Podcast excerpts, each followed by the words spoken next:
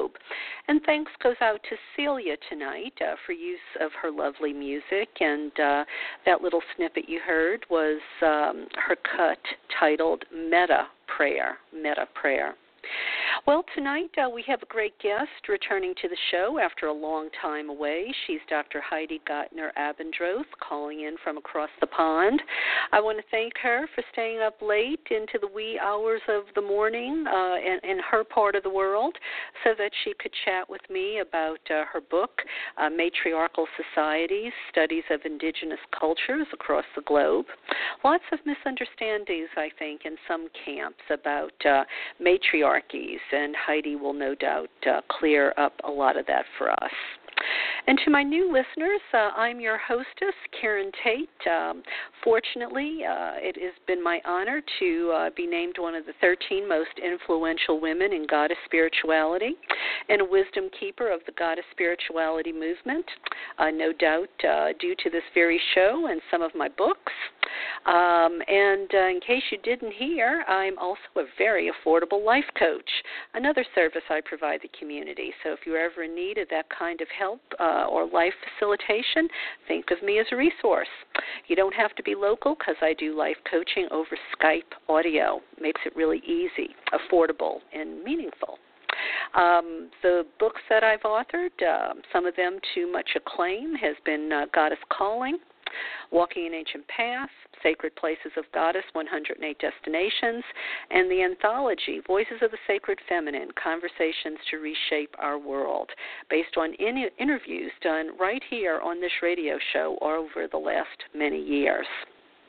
You can check them out on my website, KarenTate.com, and if you like what you see, uh, you can, of course, get a signed copy directly from me. And uh, while you're there at KarenTate.com, don't miss the opportunity to take advantage of all the free stuff on my website.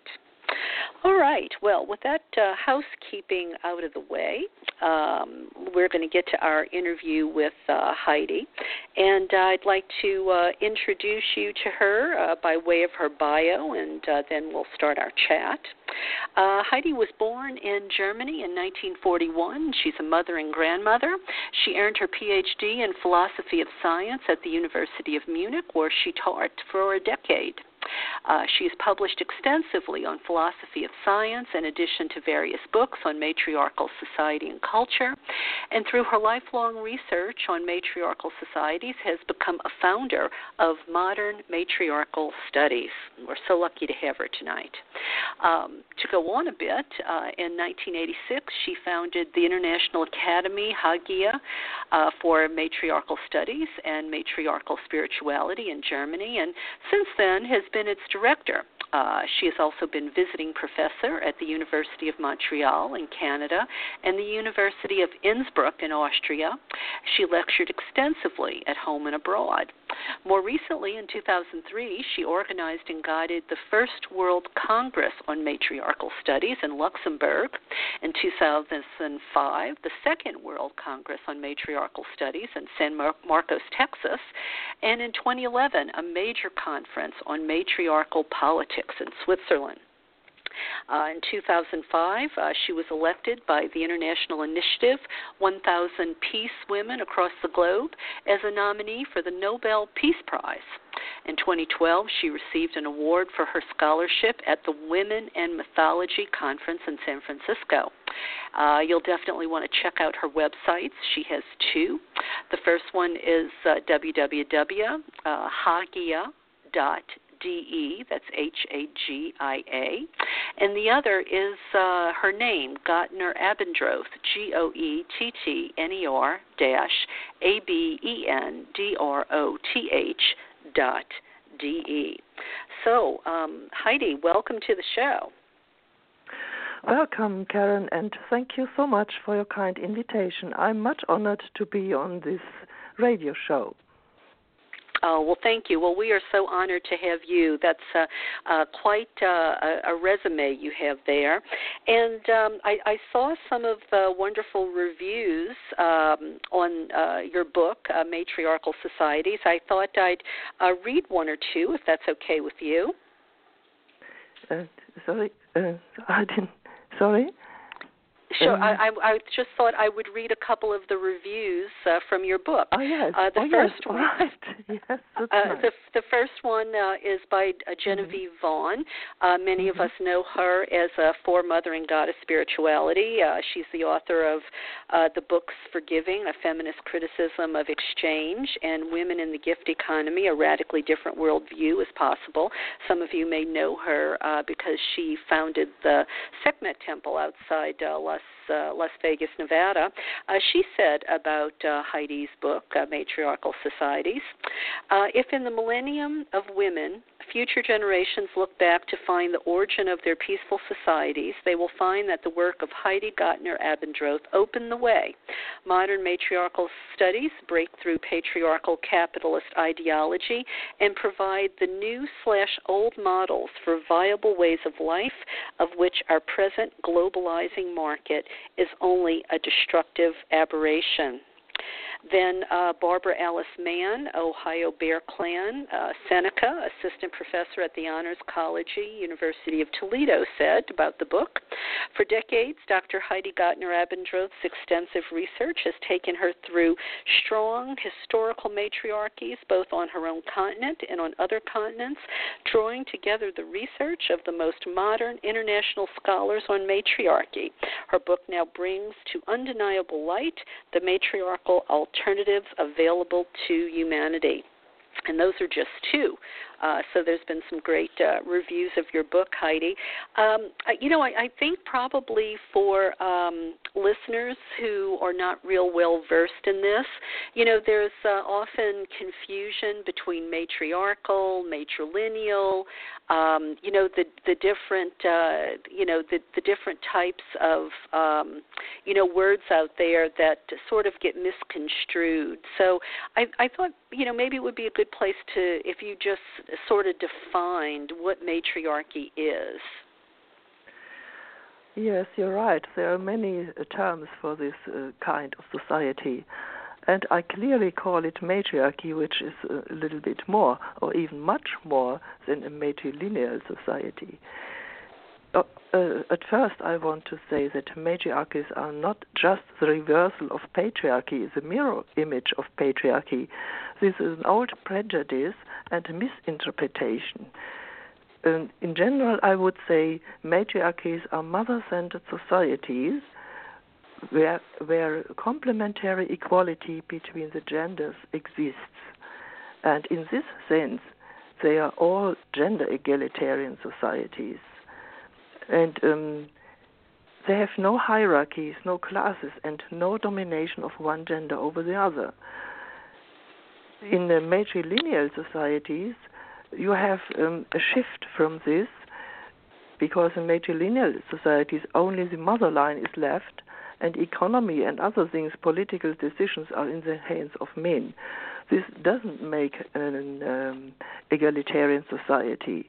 And this uh, differentiation is not made in the um, uh, anthropological field. They they put all these different kinds of mother-centered societies under matrilineal, and this term is accepted and matriarchy is not accepted. But it is because of this prejudice that it is um, uh, uh, that, that these are societies where women are ruling, which is completely wrong.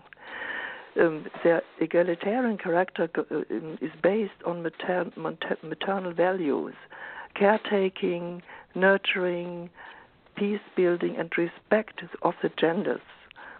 Res- the genders is respecting each other. This holds for everybody, these maternal values, for mothers and those who are not mothers, and for women and men alike. Okay. In, short, and, yeah, and, in short. And, and, and there's there's also the term matrifocal. Um, how does that fit in with um, you know matriarchal or matrilineal? Yeah, matrifocal is also a substitute term there are there exist a lot of substitute terms like gynecostatic and gynecocratic and gylanic and so on. I think this doesn't help much, for these words are not well known. The term matriarchy is is a term of the common language, and everybody knows it. So uh, it's a scholarly work to redefine it and rethinking matriarchy in, in a new way, which is done in modern matriarchal studies. This okay. is um, and and so, matriarchy so, is, is a political term. You see, for the other substitutes, they, they they sound very scholarly, and the people don't know what it is. And so, so just to clarify, um, a, a, matriarchy is an egalitarian society, but, ega- but an egalitarian society might not be a matriarchy, right? Yes, that's right. There exist some egalitarian societies which are not longer mother-centered, but I think their, their roots might might have been in history matriarchal societies, and then they developed in a little bit different way. So okay. matriarchal societies are very, very old, and we have some okay. examples left until today. Well, and I and I do want to get into that, um, uh, and and and that's that's the next place uh, I want to go. But um, is there any more about matriarchy you wanted to share that would describe that form of society a little bit more extensively? Yes, I developed from my uh, lifelong research a more extensive definition of what a matriarchy is. This comes from my cross-cultural research in this kind of society. You see, you have I define it on the three levels of society: the economic, the social, the political, and the cultural level. On the economic level, you have a balanced economy, and what is interesting in there the women manage essential goods such as uh, such as land, houses, and food, but they have no right of ownership. There is no private property in no way. The women have the right of distribution of these goods, and they pay to- they pay constant attention to balancing the economy through equal distribution. So and on the social level, we have the characteristic features of matrilineality and matrilocality.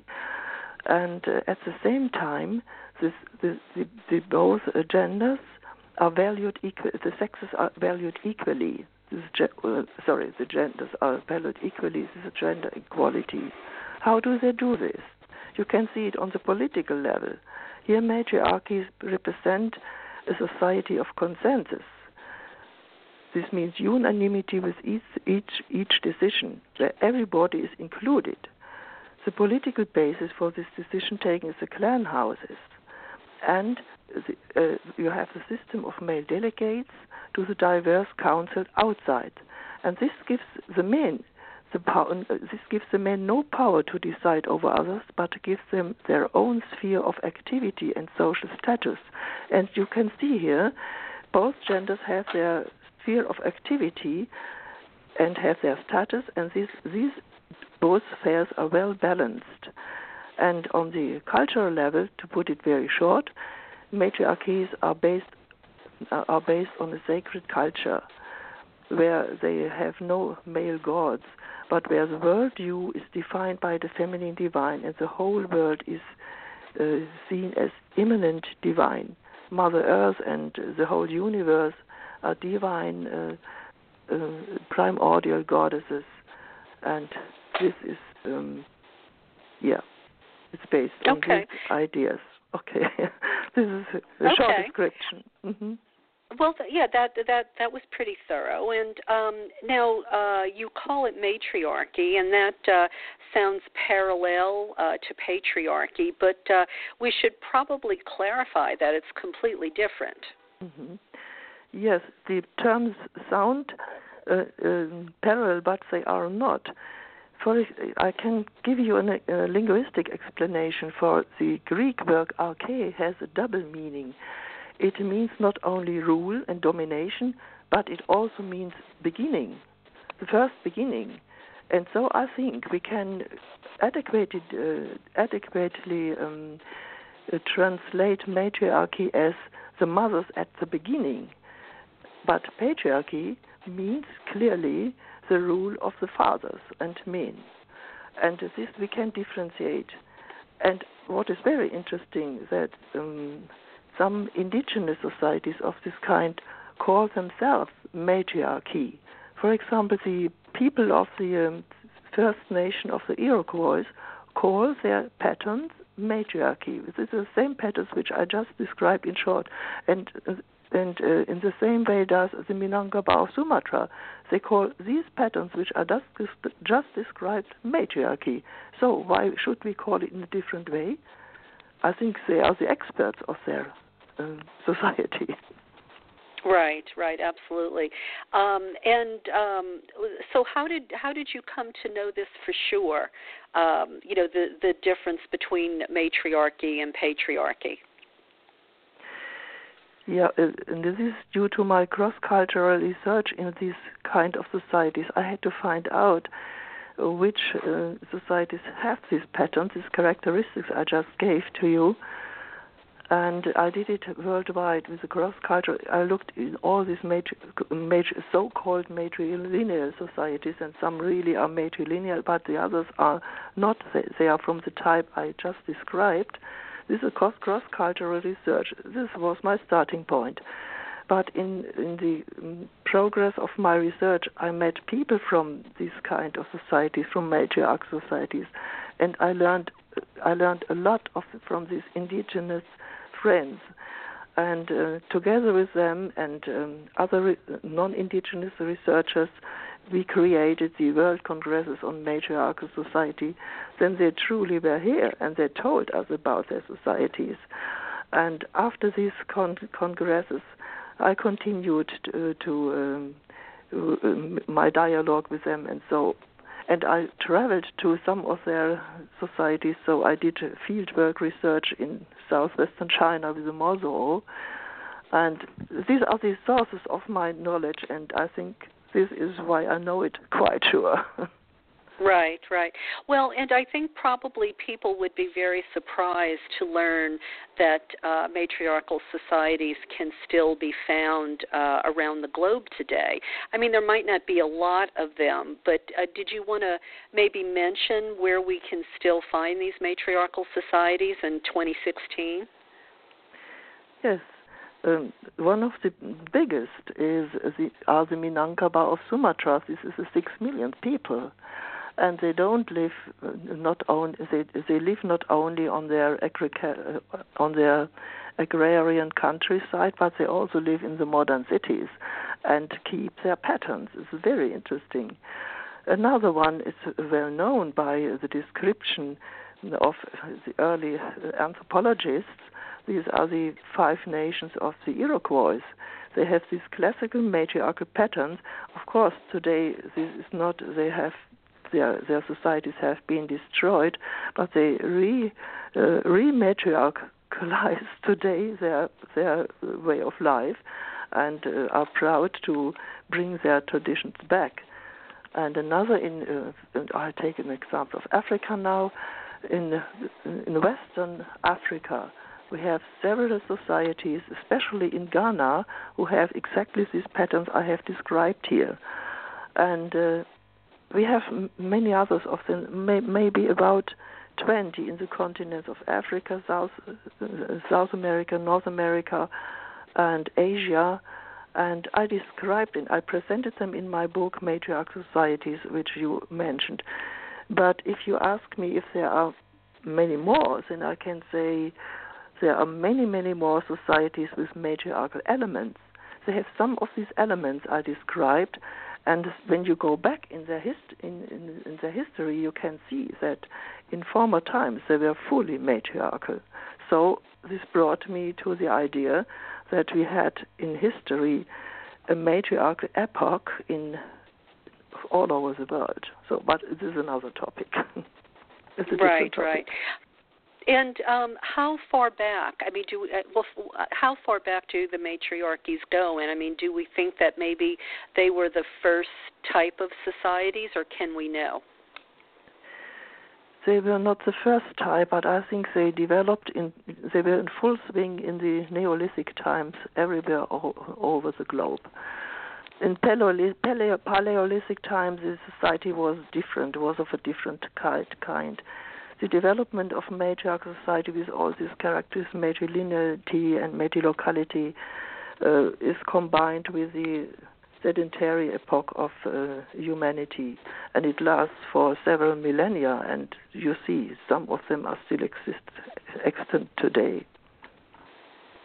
Okay, and um, what are what are some of the unique features? I mean, I, I know some of the things that kind of pop out, uh, it, uh, for, you know, from my memory. Um, you know, having mm-hmm. you know studied some of this, I, is mm-hmm. it the matriarchal societies where um, you know, I, I, I want to phrase it right. Uh, I, I think women don't necessarily take husbands, or the the assets all stay with the children and the wife, and uh, it's it it and the assets are passed from mother to daughter. And if there's a divorce, the husband leaves the domicile and leaves the you know all of the assets with the um, you know with the mother and the children. Would that be part of a, a matriarchal society? Is that just sort of one of the uh, typical type of um, uh, elements, uh, you know, it, it, in, in yes. the interrelations mm-hmm. between genders? Mm-hmm. You see, uh, in matriarchal societies, the societal unit is a clan, and this clan is in the mother line. So if you look in that such a clan house, you find the the oldest mother and her sisters and her brothers, of course, and she she is a matriarch, and in her, in her clan house also live her sons, her daughters, and her grandsons and granddaughters. And this is quite quite easily to see because. Um, the children belong to the mother's clan, so the children stay with their mothers in each generation. And um, husbands don't live in a matriarchal clan house. Of course, there are different types of um, of uh, relationships between between uh, lovers or wife and husband. In with the Mausoleum where I did field work, the men only come overnight and stay overnight with their lovers and spouses this is called visiting marriage, and in the morning they go back into their mother's house. They don't live there. In other societies, you have the situation that the husband lives with the clan of his wife, but he is he he works there. He is respected, but he is, is a guest, and if both decide to separate, to split, then he goes back to his mother's house for example, they have no tensions because the relationship between uh, husband and wife is not the, the most important relationship, not even between lovers. They say love can, a lover, the women say, a lover can come and go, but the mother and my sisters and brothers are always there. The closest relationship is to the mother and from the women's side to the brother. These are the basic relationships because these people live together and not they don't live with their husbands. Okay. Um, well, the the matriarchal, uh, you know, matriarchal studies today. Um, is there anything? Uh, is there anything new with modern matriarchal studies? Uh, uh as as there's, you know, uh, compared to matriarchy before?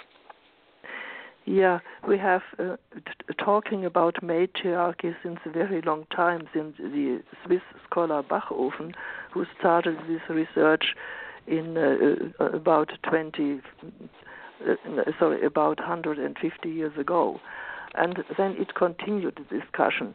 But this, in this discussion, it was not quite clear what they mean with matriarchy. And this traditional discussion and research was loaded with patriarchal images of women and with essentialist definitions of what, what women are and so on. It was, it was not reflected that uh, they, they, they, their, their own, their, their own pa- patriarchal internalizations were not reflected. And this was changed with feminist research when it, it started on the topic of matriarchy, but this research was a little bit naive and not very methodological, not very good based on methods. Uh, and what you can see everywhere in, in this talking about matriarchy is that people have no clear definition which is based on uh, empirical research. And when um, I started to with modern matriarchal studies, first of all was to find out what what is it, what is empirical based research that is adequate to this kind of society, and not only a shifting idea about that. And with this clear definition, which I um, found out and worked and reworked uh, since many decades of my research, this the basis of modern matriarchal studies was laid.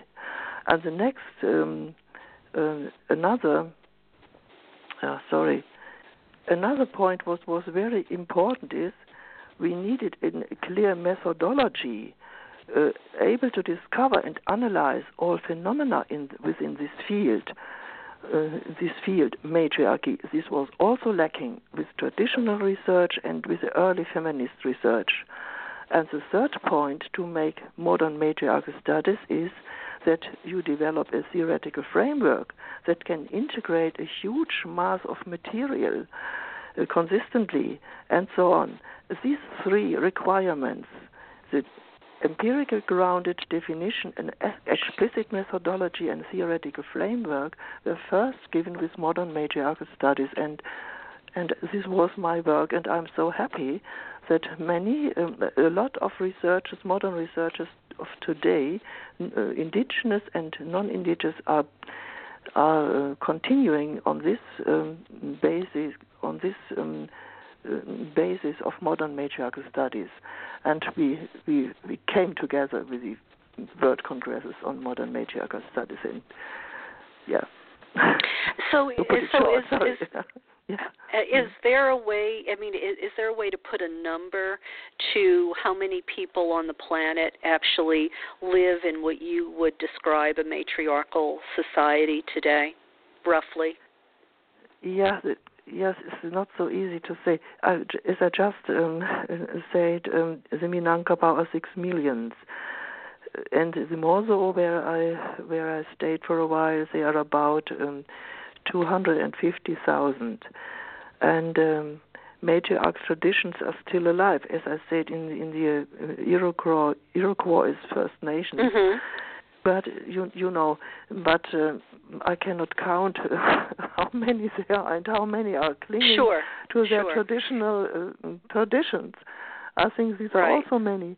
And in Western Africa, these are not small people. Nearly all people of Ghana have these matriarchal patterns, or at least still elements of this matriarchal yes, pattern. Yes. And the and the nations aside, like Nigeria and Liberia and so on, have lots of matriarchal elements.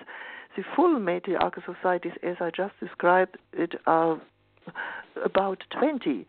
But uh, always I get new information from people who are intrigued by this research and tell me there and there and there and so. It's not so quite clear to give a, a simple number It's not so easy. I understand. simple number. Sorry. I understand.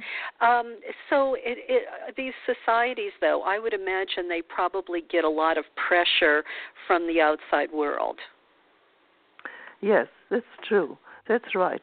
And this situation is changing uh, in each decade and from one generation to the next. They have been submitted to, at first, to colonial pressure, to missionary to missionizing, and today they are truly endangered by the um, by the capitalist globalization. So the, their situation is is difficult, very difficult. But I think they had they have developed so interesting patterns of resistance through many many um, hundreds of years. Otherwise, they would not be ex- existent today. So right. we cannot say how, what what they invent now to keep their traditions. And you see, with the example of the First Nations of the Iroquois, they even revive their traditions if they have have had damage to this. Right. So I hope they can still go on and understand how important their their um, societal patterns are for for women and other men, uh, other for women and other people and um, this we, we try to tell this uh, to the indigenous um, uh, representatives who have been at the World Congresses, and I think they got the message.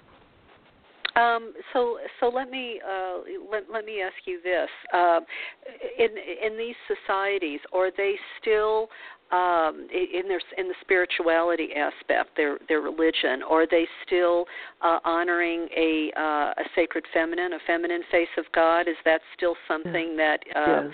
uh, mm-hmm. Uh, you know uh, it, it, you can find from you know from matriarchal culture to matriarchal culture that still uh, is intact today?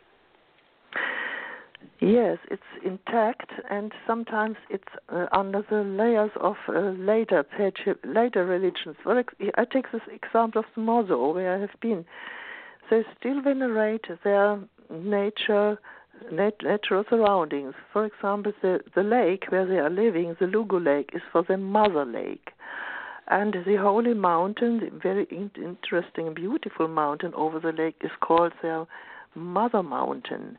You see, this um, female, the sacred feminine is embedded in nature and they see it in nature and this, is expressed by the mythology. Later there came a Buddhist layer over their religion and still later there were um, there were um, under pressure because they were a very religious people. The pressure came from the uh, Chinese central uh, communist uh, government but in, they always keep these traditions of Mother Lake and Mother Nature and, and so on. And their festivals refer to these motherly um, natural surroundings. The festivals refer but, to this and not to the Buddhist temples. This is very interesting. But do they? But but do they, for instance, um, use uh, you know like like uh, contemporary practitioners of goddess spirituality? You know, they uh, see goddess as a um, you know deity or an archetype or an ideal or um, it is it. I mean, is it like that for them, or is it just primarily um, a force in nature? I mean, do does goddess have see, a name see, besides they, mother or? Yeah, but they they don't have uh, an uh, abstract idea of goddess. For Mother Earth is the goddess, and Mother Earth has has so many different features, and these features are also um, seen as goddesses they not even have the concept of goddess, but Mother Nature in all her appearances is the goddess. So you can you can come to the Mother Lake, which is a feature of the Mother Earth, and to the Mother Mountain, which is a feature of Mother Earth. This is this is their idea of goddess because, as I said before, very short, the whole the, the, the divinity is immanent. The whole world is divine. So you can see the goddess in each feature of the earth and the universe. So and, okay. the motto, yeah, this is the point. They don't have any abstract goddesses, and I think the goddess of which we know um, in our traditions of uh, old Europe and uh, other traditions, they also refer to special um, characteristics or special powers and energies in nature, because nature, the whole world, is the God. So, do they have some, you know, as far as their um, their spiritual practice goes? Do they do something similar to like uh, Wheel of the Year rituals or seasonal yes. celebrations? Yes. Uh, yes, that's right. Okay. Mm-hmm. Yes, this okay. is typical for for you see the uh, the Mother Nature shows her different faces also in the Wheel of the Year. So they celebrate mm-hmm. it, but in, with different symbols and different ideas than we have. But uh, what is general with all these cultures is the relationship between sun and earth. So you have the seasons everywhere. So and the seasons are celebrated, even if the seasons are sh- shifting a little bit, but they are everywhere and this is okay. celebrated. For example, their um, love festival is in the middle of the year when the sun is on her, uh, uh, on the climax, and uh, then they go to the Mother Mountain and venerate Mother Mountain, and on some places, some holy places of this mountain, they have the love festivals where the young people meet and choose their lover for the next year or for the next month. Okay. To give you an example. So, do, but do they have a sense of, um, you know, praying to Mother Earth uh, to, you know, intercede in their life to maybe, you know, help them through difficulties? Is that, uh, it, is there that aspect of it, or, or no? Yeah, um, you see, uh, their religion is um, mixed up with Buddhist ideas and I think some go to the temple. They have a very clear division between what their um, indigenous uh, priests and shamans and priestess do and what the Buddhist priests do. I the, see. So uh, sort of the, indig- the indigenous priests and priestesses are for the living people and for their sorrows, and they they care for the living. And the Buddhist priests they are called when uh, they have to accompany the dead for 40 days until they are in the outer world. So they they do, they care for the dead. So this, this, okay. a very intelligent separation between both religions. So mm-hmm. we we know in patriarchy, uh, you know, women suffer an awful lot of uh, uh, injustices. You know, whether it be uh, domestic violence or female genital mutilation or uh, infanticide, or or even just not getting paid um, equal pay with men. Uh, yes. in these yeah. matriarchal mm-hmm. societies, do those sorts of um, social ills also exist, or, or are they non-existent? No, you see, um, uh, you see, uh, violence is despised in these societies, and in these societies there is no violence against women and children. This is, would be extremely bad in their, their. It doesn't exist. Of course, sometimes um, they have quarrels, or men have some quarrels, even beating each other. But then the whole clan and the whole village is is um, present to to settle this dispute. But violence against women and children doesn't exist. They respect women so much, and children are regarded as, as holy in the sense that ch- children are, in their their their ideas, in their eyes, the reborn ancestors, and so you never would hurt uh, the children. And right. Uh, with with, with um, equal pay. You see they they they are they don't work individualistically in a in a money economy. So their economy is the clan subsistence economy they live from the fields they they work together or the other ways of um, of subsistence economy and share this. Right so right. so it's, it's, special, it's more it's, it's more communal or so the special problems we have in our modern uh, capitalist patriarchal society are, are not known to them. But okay. from the outside pressure, things like that come into this society from from outside pressure. Mm. Well, we we know the the Iroquois, for instance, or at least I I think mm-hmm. I, I'm remembering properly. Um, you know, the, the the way their society was structured, uh, it was the you know the the wise older women of the tribes who would make the decisions about if a tribe would go to war or something like that, or they would pick the chief, you know, the male chief of the tribe. Is it uh, anything like that uh, in these matriarchal societies? I mean, do women have the final say or, or the ultimate say? The point is that um, they make their decisions uh, uh, in consensus. It means they sit together in their councils in the clan house, or the village council, or the regional council, and make their decisions together. And uh, even in the Iroquois society, the women would not um, decide um, about war without hearing the men. But if if they think this war is not necessary, and also the other, their their brother, the mother's brother, is a very important person, and the older men also think it's not necessary, then the women have the right to stop the young men to make this war.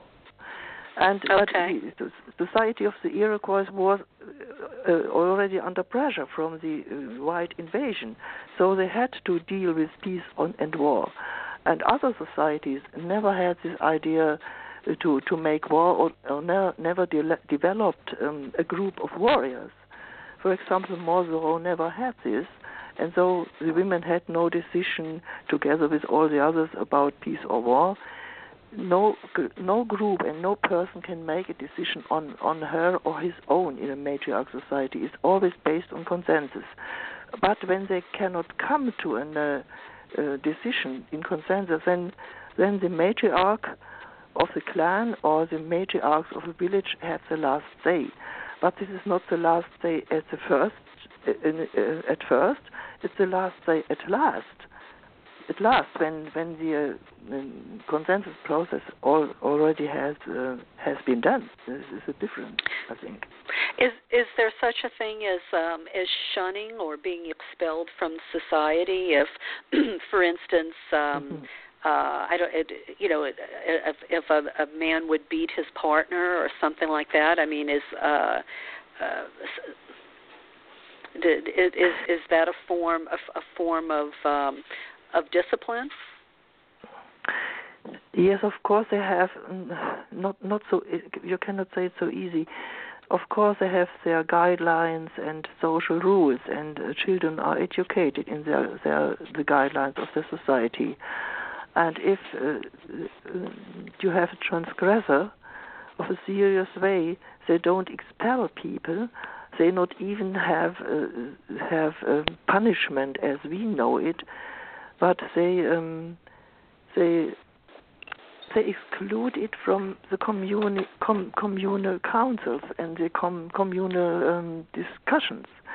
For example, is a very ex- extreme example. One of the um, chiefs of the Hopi um, broke some uh, broke the very important rule of consensus finding and made a decision with the Americans uh, um, on his own. And this was a break. He broke the role of the community. He didn't care about the commun- communal opinion. So the reaction of the community was that they didn't, didn't talk to him and this he was not expelled. He could live there in, in, as, as as he lived before, but they didn't talk to him any longer, and he broke the rule of the community. So they the answer was that he was not in the communal um, um, conversation any longer. This yeah, is an he example how they deal with his, that. Yeah, he mm-hmm. lost Sorry? his standing in a sense. In, in a way, he lost his standing um, yes, he, he in lost, the He lost his status. He lost his status, yes. and he, he was he was not punished and not expelled, but he was isolated because they didn't talk to him. For he had beforehand he had broken the rules that he had to talk to his companions, to everybody, and so right. the reaction was quite clear. Right. Well, w- what do you think we can learn today um, uh, in, in our present time from the study of uh, matriarchal societies?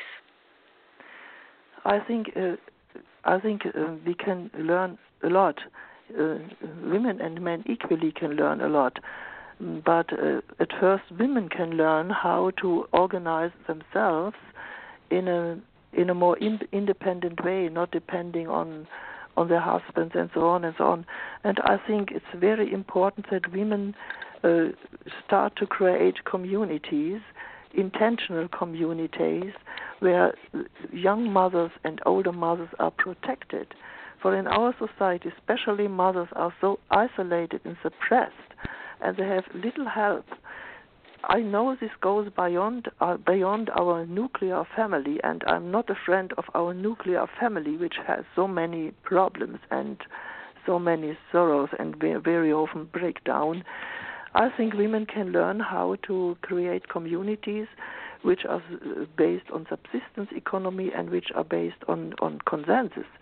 And this must not be communities where only women live. They can decide if they want to have a, an, an all women community or a, or a community with women and men, and uh, as as they like.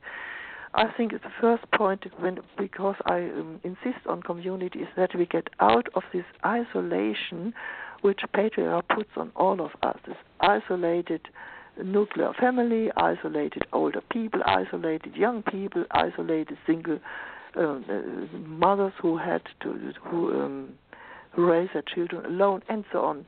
This is in the social um, disaster. And from yeah. matriarchy, matriarchy, we can learn again how to to uh, be uh, uh, how to socialize again in a new way. For we are social beings, but in patriarchy right. we have no chance to live this. And so I think at first we can learn how to form communities and to to guide these communities in a good way. Right. Um, I, I don't know if, if you would have had the opportunity to see uh, or hear about this, but I was reading an interesting article um, about, I think they're called the Baba Yagas, uh, a group of uh, older women, we would probably call, call them women in their crone years, in Paris or, um, or, or, or beginning to um, uh, come together for communal housing and um I that was particularly interesting to me because myself, you know, I'm, you know, I'm 57 and I know a lot of other women who um, you know, either are childless by choice or maybe their children have moved away and you know, they're starting yeah. to think yeah. in terms of how mm. how can we come together and create mm-hmm. some sort of um mm-hmm. um you know, community where we can sort of be dependent on mm-hmm. one another to help each other mm-hmm. um you know, moving, you know, Mm-hmm. Moving forward for the rest of our you know for the next phase of our life and Mm-hmm. um I, my it, it seems that maybe uh, these matriarchal societies might have some ideas for things like Mm-hmm. that I think so too. And uh, just as you described, it this is starting. Uh, I visited in Colombia an, an, an uh, all women's village where the husbands and sons were integrated, but the women take the decisions. They build up this village and take the decisions and so on. This is also a very interesting uh, intentional community and others all over the world. You see, um, it's not only about older women. For the most um, um, easily to be violated people are mothers and children. And mothers and children, especially with young mothers and small children, they have so little protection in our societies. So I think these intentional communities could um, could be built around this group with the older mothers helping the younger mothers, with brothers coming in and with the sons staying there and helping the mothers and so on. I saw this in in this women's village in uh, Colombia, which was very interesting, and um, th- these things are still um, still uh, in development. Uh, I know some intentional communities of the community movement, and here the people also try to go on with with, with new uh, social relationships after all the relationships broke down, which are so difficult in patriarchal. Um, yeah. Um, yes, in patriarchy. Well, you know, I, and I, sorry, uh, please. Well, I was I was going to ask you, and and you know, I I don't know whether this particular problem I'm about to mention uh, is less is less of a problem in matriarchal societies, but you know, you you may or may not be familiar with the feminist um, Phyllis Chesler, uh, who wrote the book uh, "Women's Inhumanity to Woman." You know, we we have a lot of um, mm-hmm uh, you know, uh, discontent mm-hmm. uh, among women. Yes. You know, comp- competition. Mm-hmm. You know, just yes, uh, you see, these not, are women not, in not patriarchy. Really. yeah, you see, these it, are women. It, it is. Sorry. Is, is it different? Mm-hmm. Is it? Do you mm-hmm. find that it's you know this is just a human problem uh, that you're going to find everywhere, or do you think in matriarchal societies there is really more of a sisterhood among women rather than um, all the ugliness? Yes, that's right. You see, we have um, we cannot talk about women in general. We have to talk about women where and in which society and at which his, historical situation. We are now in a patriarchy where the values are competition and individuality and uh, becoming rich and becoming famous and so on and so on. And nowadays, women take up these values and are in competition, are competitive with men. So they are in my eyes. They, these are patriarchalized women, and they have the biggest difficulties to to create a solidarity with other women. You have a completely different situation in matriarchies. Here, women are the mainstays of the economy and of the social order, and so they cling together from from childhood on, and they uh, respect each other a lot. They know that women's women's solidarity is the strength of their society, so they keep they keep it anyway. And uh, on the other hand, you have also matriarchal men, and these matriarchal men in no way uh, follow the values of competition and uh, and and and so on and so on. They are very supportive to the women's uh, sphere and the women's um, actions. They have their own actions, but they are respectful. I heard from one indigenous uh, matriarchal woman. I heard a very interesting short short saying about this. She said, in um, matriarchal societies, women respect men. Each woman respects men, and each man, each man is a feminist. this is very clear. It's very different to our society, you see. Right. And right. and the solidarity of women is in matriarchal society a given fact. A simple given fact. They cannot think of competitive. And here we have to do in our society we have to do with patriarchal men and patriarchalized men and patriarchalized women. And this is the problem. Right, right, exactly. Well, that well, it's good to know that might be another uh, thing we can learn from uh, matriarchal yeah. societies to make make yes. our world a better place. But you know, do you do you think it's realistic um, that we could implement some of these ideas? I mean, h- how would we go about it? Mm. Do, you, do you think? I think some of these ideas are already implemented in the different alternative movements. Look at the women's spirituality movement. We you, me, and we, and many women take up this old uh, uh, goddess lore and goddess veneration, which is complete, which is clearly matriarchal. And then we have uh, other alternative movements which which um, develop matriarchal elements, even if they don't know this, but they do. For example, the ecological movement with their new attitude towards nature, or the movement of communities which try to to find out how people can socialize again in a new way and find a new solidarity. Or which is very important the movement of indigenous peoples who go back to their matriarchal traditions and so on. Here you find a lot of matriarchal elements uh, implemented already. And so i think it's important that these people in these movements realize this, that this is, these are the first steps out of patriarchy, and that people from these different movements build bridges among each other. Then, then things can change a lot. I think. Right, right.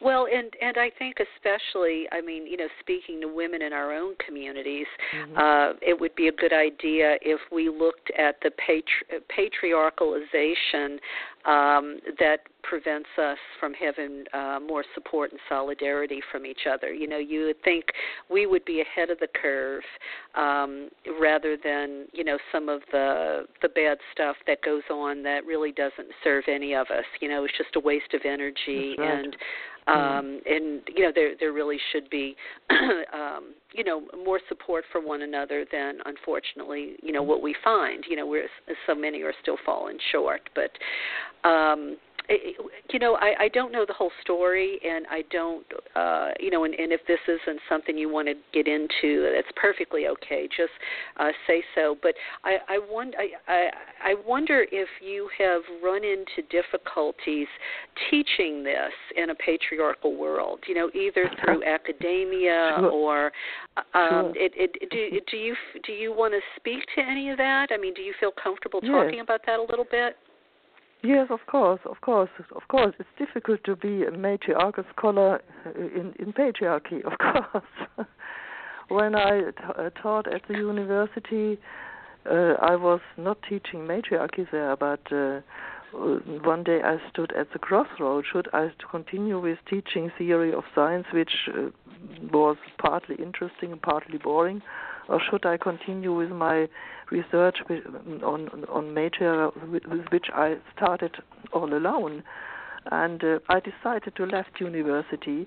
For in in European universities, not possible to bring this topic in. I tried, but it was not possible. So I founded my free and independent academy where women can come and sometimes we have also men invited and learn about this topic matriarchy and this is it goes well we we just celebrated our 30 years um, anniversary of academy hagia and but this is only one point. Of course i'm attacked here and i'm attacked there and this topic is suppressed here and there.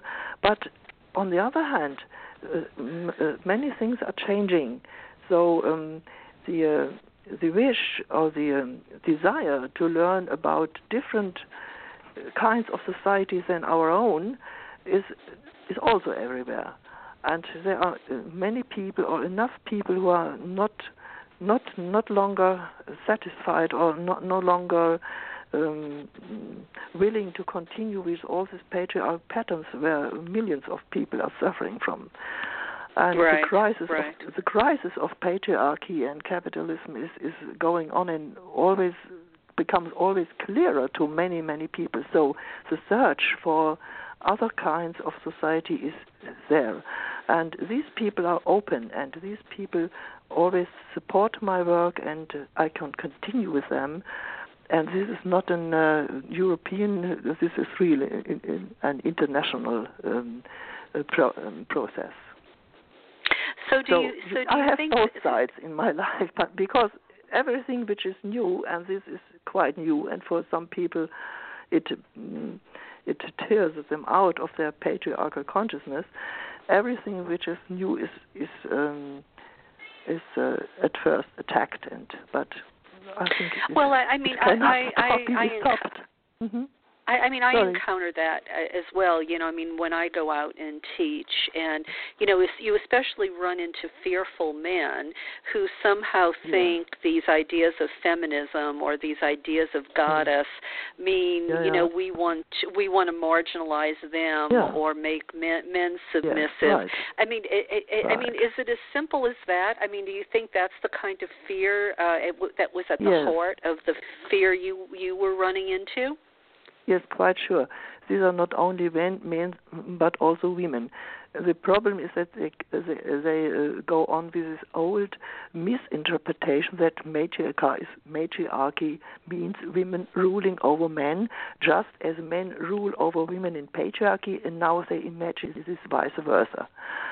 But Right. as soon as, as they give me the chance to talk what matriarchy really is, and not my fancy, but existent societies of this type, as soon as they give me the chance to talk, then their consciousness is changed, and they were, they they become very open to this topic.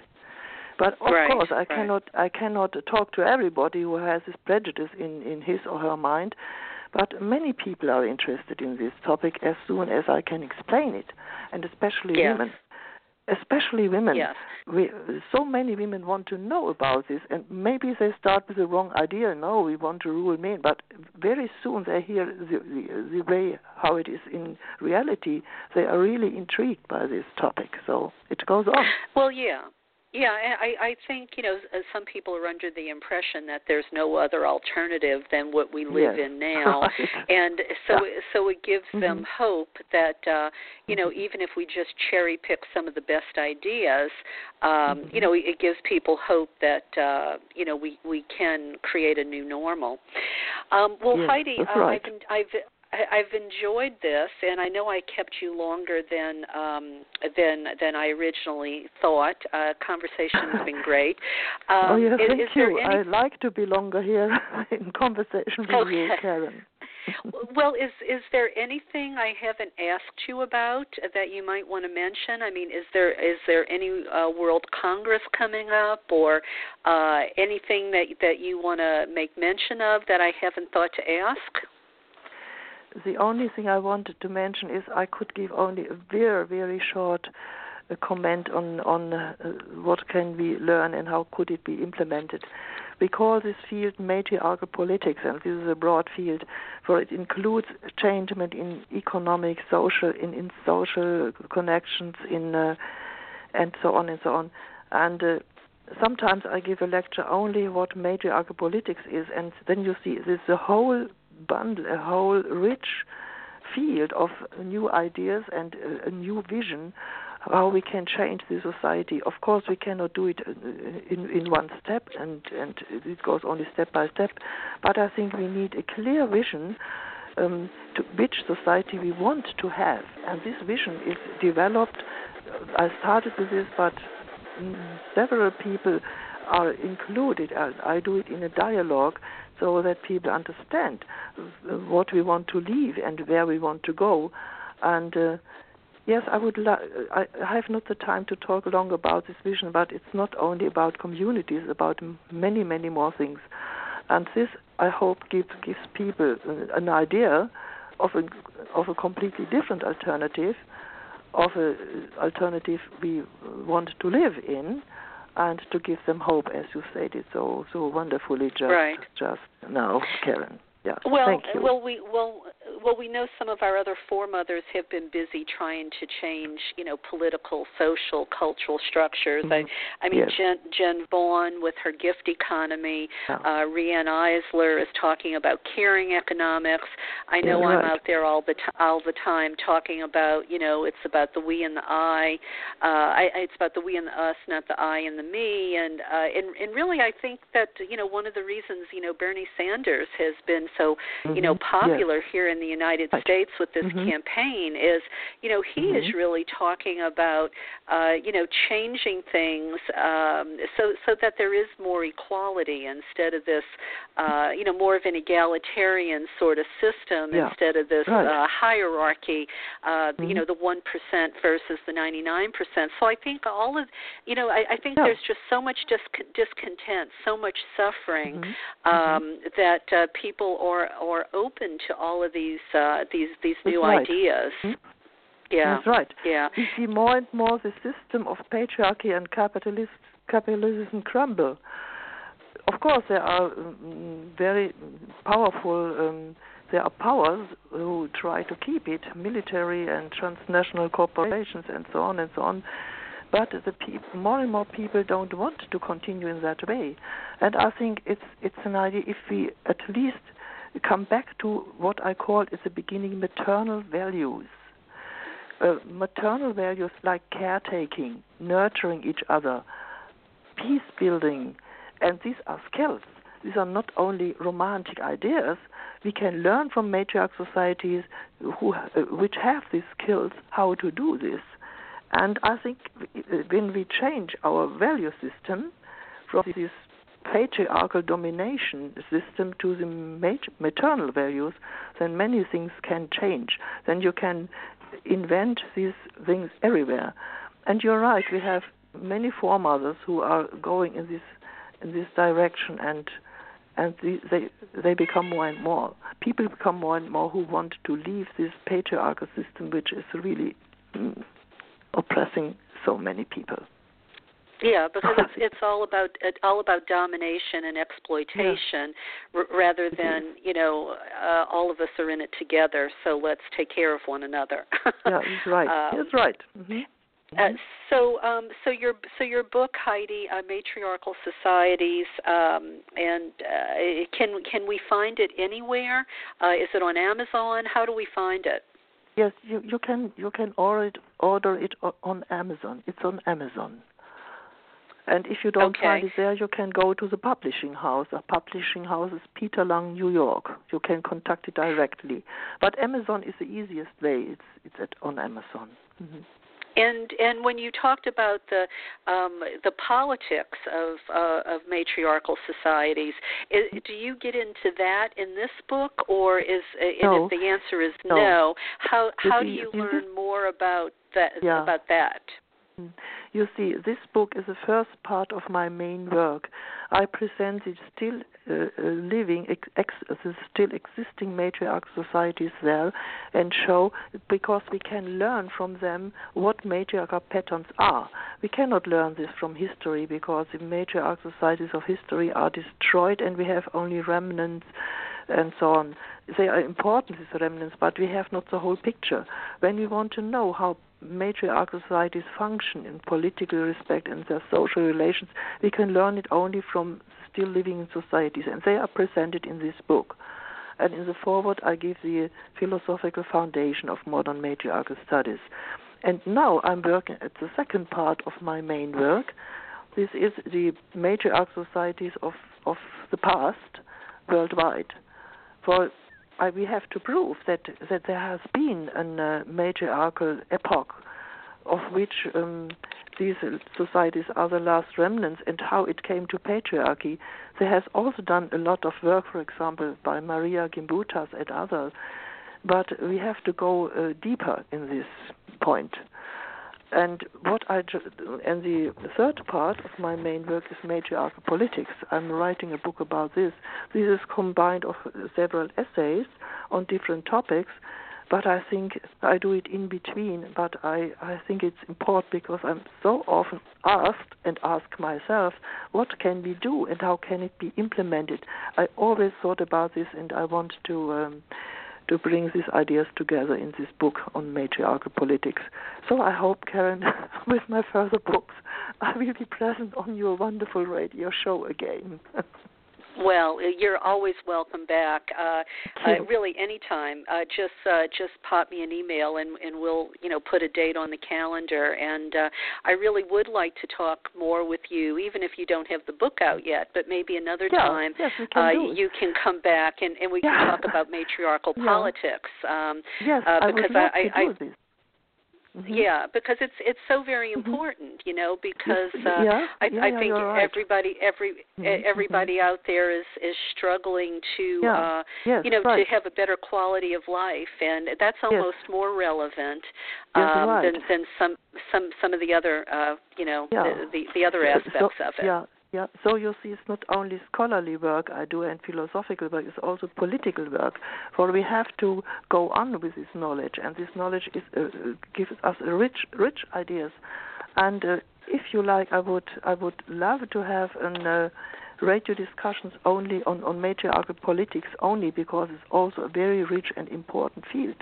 I'm open to this. Okay. And thank you Well, for yeah, your we'll- we'll- kindness. hmm Yeah, we we will we will definitely put it on the calendar. Uh, Yeah, you I, have not I, to I wait until my book is out, of course. okay. you have not to wait so long. Okay. Writing Uh, lasts a while, yeah. you know. Talking is quicker. You do, Mhm. absolutely, absolutely. Well, Heide, um, let me mention your websites again in case uh, Yeah. listeners want to come and find Yeah. out more. Uh, it's uh, it's your name. The first one is your name, Goettner Abendroth, and I'll spell it uh, G O E T T N E R dash A B E N D R O T H dot D E, or just Hagia H A G I A dot D E. So those are your two websites, and uh, your book, uh, Matriarchal Societies. uh, We can find it um, uh, on Amazon. Um, well, Heide, thank you so much. I, I know it's the middle of the night there where you are. I really appreciate uh, uh, you know you inconveniencing yourself so much to uh, bring this Oh. important information to listeners. Oh, it's my joy. It's really the joy. I'm enjoyed to have this interview with you, Karen, and thanks once again for this kind invitation. It was interesting for me too, and now I'm not tired anymore. well, well, okay. Well, I was going to say go back to sleep, but maybe now you can't. yeah, thank you. Thank you. All right then. Well, Mhm. thank you, thank you so very much, and and we'll Yeah. we'll talk again soon, no doubt. Yeah, thank you too. Okay. Bye bye. Good night. Bye bye. Good.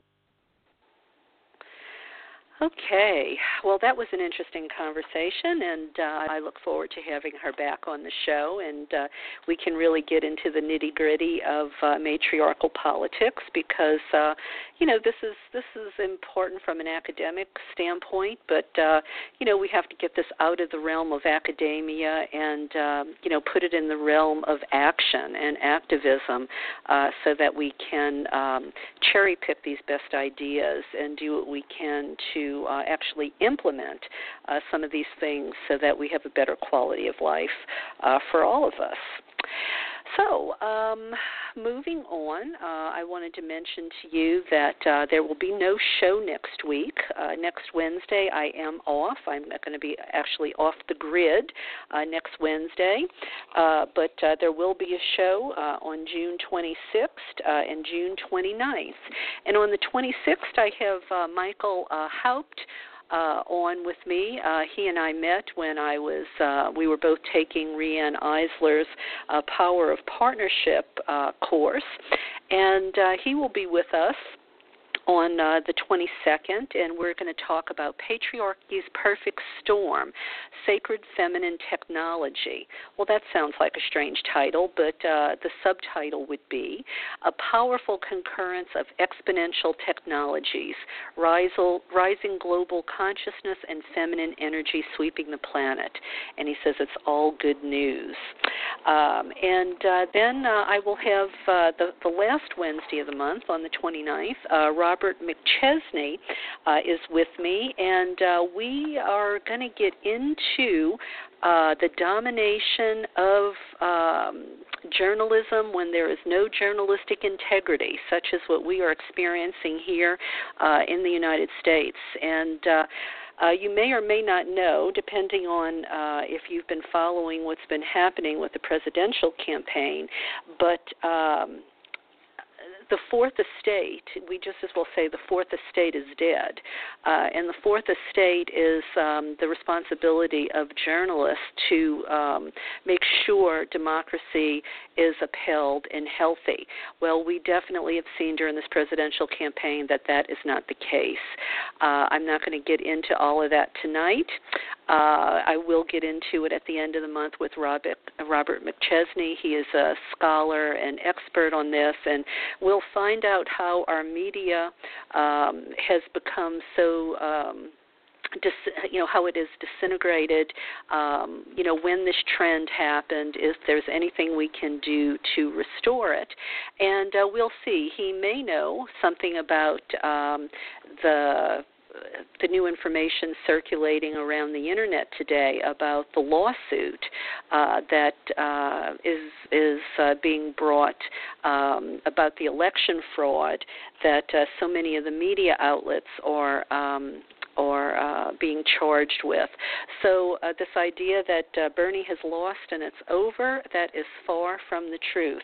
In fact, um, there there are videos online um, by these attorneys that have said that they have proof that Bernie has basically won the nomination and um, the voter fraud, uh, the election fraud, sorry, uh, that has been going on, they can prove it. And uh, we will know all about it before uh, the Republican convention, which is before the Democratic convention. So uh, we shall see. You know, Bernie Sanders may sail on to the nomination because, as the attorneys say, uh, Hillary cannot get the nomination uh, with stolen votes. Um, it's it's a very complicated issue. Um, but if you go to my Facebook page, there are some links uh, that will take you to the story. Um, I, I, I, I think it's called. Uh, I'm trying to look it up uh, really quick right here. See if I can find it. No, I don't think I'm going to be able to. But if you just go to the Karen Tate Facebook page, uh, there are some links uh, to breaking news about this, and um, um, very important. I mean, our our whole uh, our whole country is at stake. Democracy is at stake. Journalism is at stake. Um, you know, whether we are run by an oligarchy or whether it's really uh, ruled by the people um, uh, is uh, is at stake and uh, it, pretty demoralizing to have to uh, to face this. But uh, we saw it happen right here in California. How the AP uh, right before the uh, this huge primary, uh, how the AP came out and said uh, Clinton was the nominee when she, uh, you know, when the super delegates um, haven't even voted yet. Uh, it's a mess. I mean, it's a real mess on a lot of levels, and uh, there's racketeering charges uh, that are going to be coming out, and this is all separate and apart from the FBI investigation about the server and the emails and the hacking. So uh, it's a mess. Um, I think that's probably the best way to say it. It is a mess, and it is far from over. And Bernie Sanders has far from lost it. So if you're a Bernie uh, supporter like I am, uh, have faith be tenacious, have a little bit more patience. I think he will win out in the end. Um, I also want to uh, tell you about Joe Carson's new book, uh, Celebrate Wildness, and share with you uh, Dana Corby's um, review of Celebrate Wildness in her blog, The Rantin Raven. Uh, Dana Corby says about Joe Carson's new book, Celebrate Wildness, uh, she says, When people wonder aloud how the Wicca of Southern California became so much more nature oriented and wild than the British traditions from which it arose, the one factor they don't take into account but should is Fera Feria.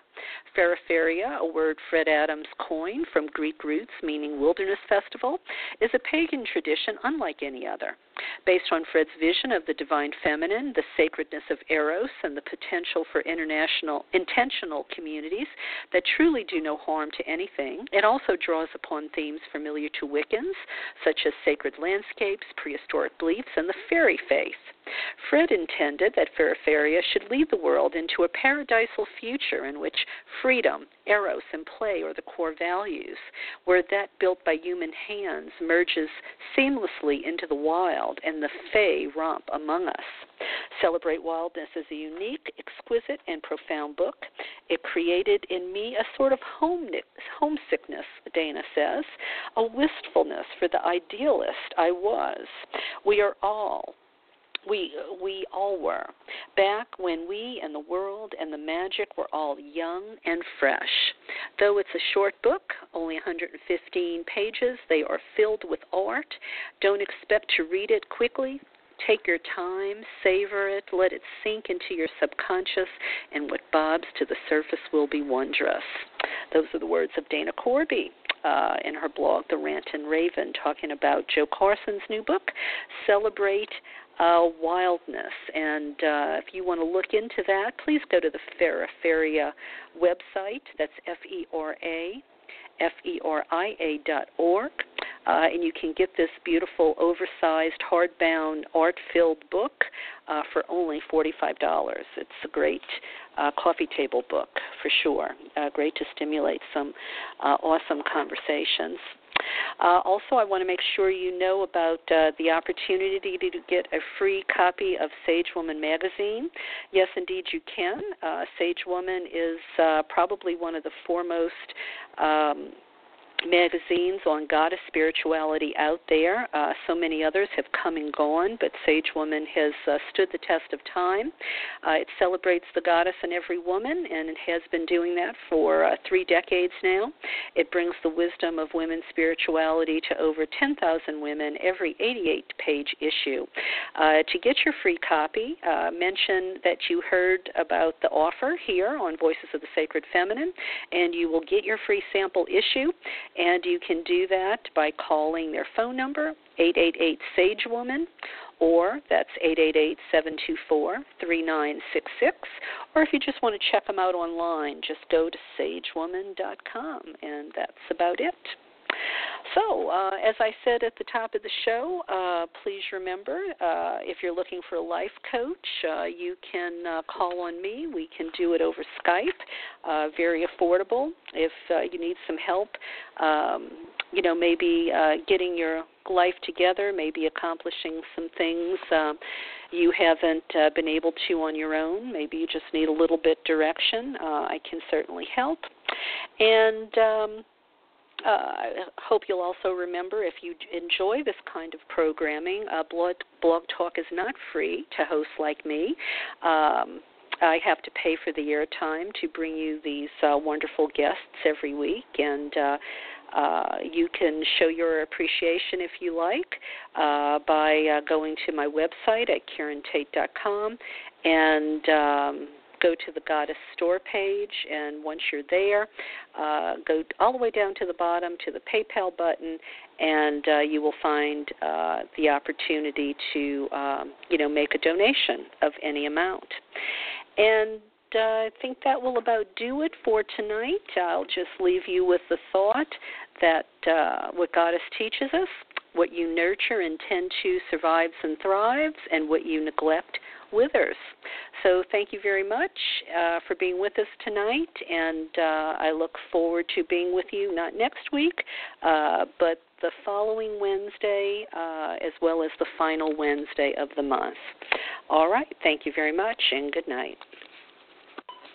Step into the world of power, loyalty, and luck. I'm going to make him an offer he can't refuse. With family, cannolis, and spins mean everything. Now, you want to get mixed up in the family business. Introducing The Godfather at ChumbaCasino.com. Test your luck in the shadowy world of The Godfather slot. Someday, I will call upon you to do a service for me. Play The Godfather now at ChumbaCasino.com. Welcome to the family. VGW Group. No purchase necessary. Void where prohibited by law. See terms and conditions. 18 plus. Waiting on a tax return? Hopefully, it ends up in your hands. Fraudulent tax returns due to identity theft increased by 30% in 2023. If you're in a bind this tax season, LifeLock can help.